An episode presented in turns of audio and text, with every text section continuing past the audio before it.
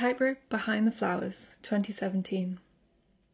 This work is titled Tightrope Behind the Flowers and was made in 2017. It is part of Sime's Tightrope series made from reclaimed electrical wires and electronic components on a series of panels.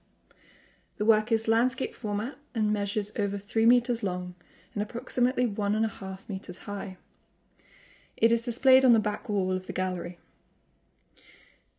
Tightrope Behind the Flowers is comprised of 48 rectangular panels arranged in a grid of 8 columns and 4 rows.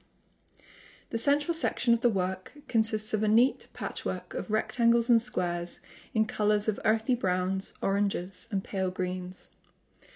They look like plots of land filled with orderly rows of black, grey, and white buildings.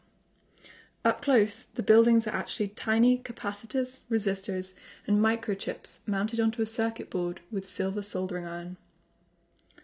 Surrounding the circuit boards is a vibrant exterior of overlapping circles with wobbly outlines.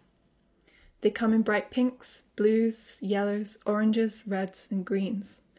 They are made from lengths of colourful electrical wire which have been braided into thin ropes. These braided wires are then shaped into a pattern of intersecting circles and nailed flat onto the surface with thousands of grey nails, which makes the work appear grainy from afar.